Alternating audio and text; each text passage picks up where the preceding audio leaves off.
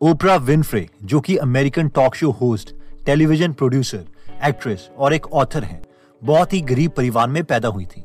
और जब वो पैदा हुई थी, तब उनकी माँ एक सिंगल टीनेजर मदर थी। ओपरा को बहुत बार बचपन में मोलेस्ट किया गया और वो खुद चौदह की उम्र में प्रेग्नेंट हुई और एक बच्चे को जन्म दिया, जो पैदा होते ही मर गया था। ओपरा बचपन में एक्ट्रेस बनना चाहती थी, लेकिन उनके घर से इसके लिए मना किया गया और उन्हें कहा गया कि हमारे परिवार की कोई बेटी एक्ट्रेस नहीं बनेगी।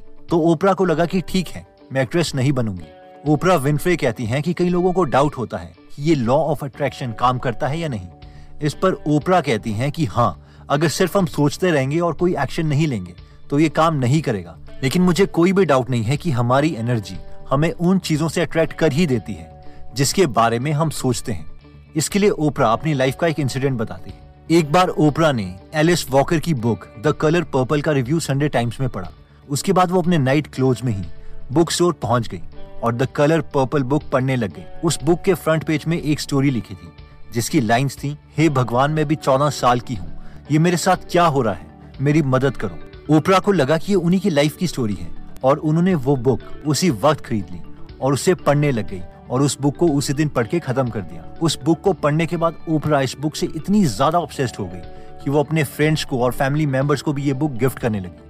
थोड़े दिनों के बाद न्यूज़ आई कि अमेरिका के most famous director Steven Spielberg the Color Purple book पर मूवी बना रहे हैं। ओपरा ने सबको बोलना शुरू कर दिया कि वो इस मूवी का हिस्सा बनेंगी। सबने उनका मज़ाक उड़ाया, लेकिन एक कास्टिंग एजेंट ने कहा कि मून सॉन्ग नाम की मूवी के ऑडिशंस होने जा रहे हैं। इस पर ओपरा ने कहा, तुम्हें पक्का पता है कि ये मूवी द कलर पर्पल नहीं है? तो इस पर उस एजेंट ने कहा हाँ हाँ पक्का पता है, ये वो मूवी नहीं है। ओपरा वो ऑडिशंस देने गई। जब वहाँ पर वो ऑडिशन दे रही थी और अपनी लाइन्स बोल रही थी, तब उन्होंने स्क्रिप्ट में पहचान लिया कि ये तो कलर पर्पल की ही स्क्रिप्ट है। बस शायद मूवी का नाम चेंज कर दिया गया है, क्योंकि उन्हें इस बुक का एक एक कैरेक्टर पता था।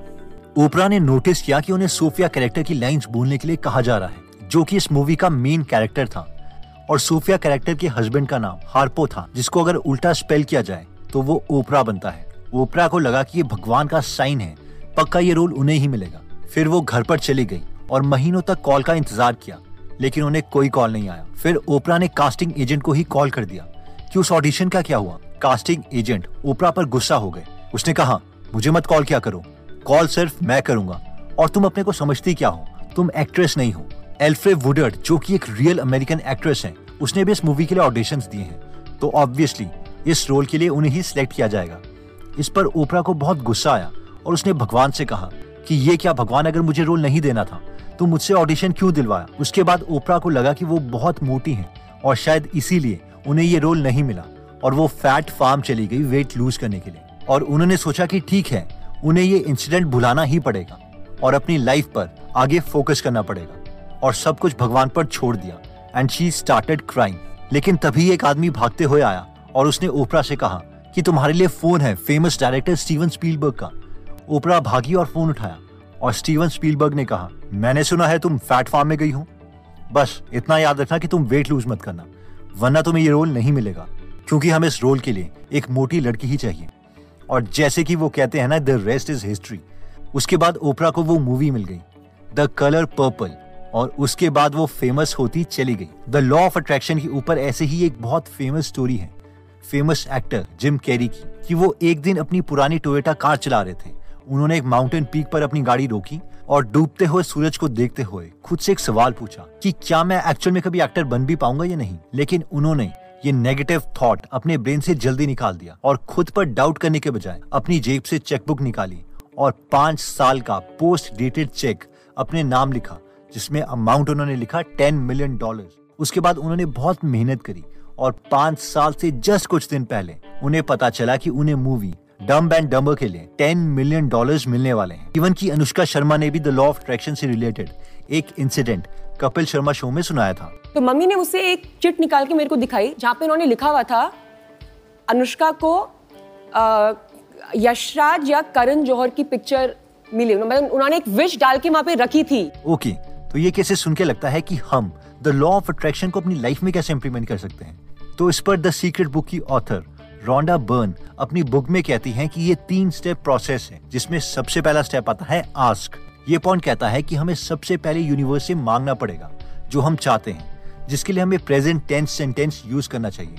यानी ऐसे मांगना चाहिए कि जैसे वो हमें चीज़ ऑलरेडी मिल चुकी है। फॉर एग्ज़ाम्पल अगर हम फिट होना चाहते हैं तो हम कह सकते हैं, मैं बहुत खुश हूँ कि मैं फिट हूँ। अगर हमारा कोई फाइनेंशियल टारगेट है तो हम कह सकते हैं, मैं थैंक यू बोलना चाहता हूँ कि मेरे पास सौ करोड़ रुपए हैं एंड एक्सेट्रा अब ये कई लोगों को अजीब लग सकता है, लेकिन जिन्हें think and grow rich book के ऑथर नेपोलियन हिल की स्टोरी पता है, वो इस स्टेप को सीरियसली लेंगे। हुआ ये था कि उस वक्त के बिलियनर एंड्रयू कार्नेगी ने नेपोलियन हिल को बुलाया और घंटों तक उनका इंटरव्यू लिया और कहा कि तुम्हें हेनरी फोर्ड थॉमस एडिसन जैसे लोगों का इंटरव्यू लेना है और ये पता करना है कि किन क्वालिटीज की वजह से ये बाकी लोगों के कंपैरेटिवली ज़्यादा सक्सेसफुल हुए। ऑब्वियसली उन सब फ़ेमस लोगों को मिलने के बाद ही नेपोलियन हिल ने ये बुक लिखी थैंक एंड ग्रो रिच अब अगर इस बुक के सेकंड चैप्टर की हम बात करें तो उसका नाम है desire the starting point of all achievement जिसका इनडायरेक्टली मतलब है कि हमें कुछ विश करनी पड़ेगी यूनिवर्स से कुछ मांगना पड़ेगा, जो कि द सीक्रेट बुक में फ़र्स्ट स्टेप है ऑब्वियसली आस्क आस्क के बाद सेकंड स्टेप आता है बिलीव ये पॉइंट कहता है कि अगर हमें ही अपने गोल्स पर यकीन नहीं होगा तो दूसरे लोगों को हमारे ड्रीम्स पर कैसे यकीन हो सकता है? इसके लिए हमें खुद पर पूरा कॉन्फिडेंस लाना पड़ेगा। तभी हमारे आसपास वाले हमारे ड्रीम्स को पूरा करने के लिए हमारा साथ देंगे।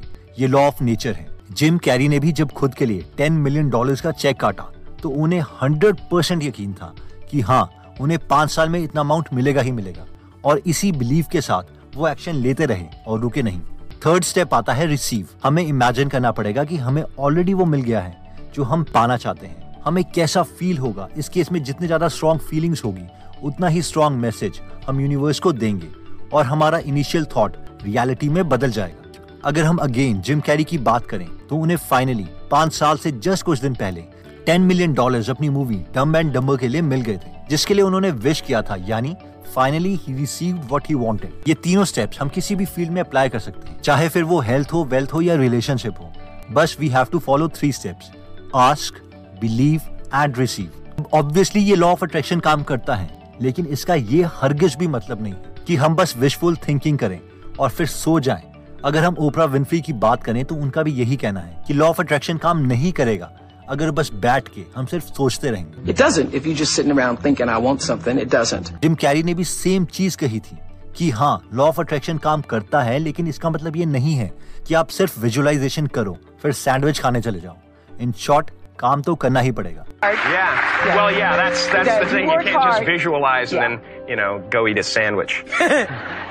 तो दोस्तों इस वीडियो में हमने सबसे पहले द लॉ ऑफ़ अट्रैक्शन देखा जिसमें हमने तीन केस स्टडीज़ देखी। पहली केस स्टडी ओपरा विनफ्रे की थी, जिसमें उन्होंने बहुत ही स्ट्रॉन्ग फीलिंग रखी थी कि उन्हें द कलर पर्पल मूवी के लिए रोल मिलेगा ही मिलेगा। और एक्चुअल में द लॉ ऑफ़ अट्रैक्शन काम किया और उनका ये सपना पूरा भी हुआ।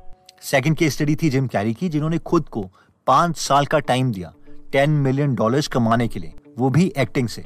और उनका भी ये सपना पूरा हुआ। और पाँच साल से कुछ दिन पहले ही उन्हें दस मिलियन डॉलर्स की पेमेंट हुई।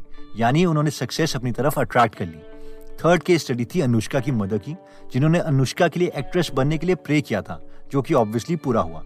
इसके बाद हमने द लॉ ऑफ़ अट्रैक्शन को इम्प्लीमेंट करने के लिए तीन स्टेप्स देखे थे। पहला था आस्क यानी यूनिवर्स को एग्जैक्टली exactly बताओ कि हमें चाहिए क्या। दूसरा था बिलीव यानी पूरा यकीन करो कि हमारा गोल पूरा होगा ही होगा। और फाइनली था रिसीव यानी एक्चुअल में उस चीज़ को पाओ और वो फीलिंग जियो, जो हमने पहले जी थी।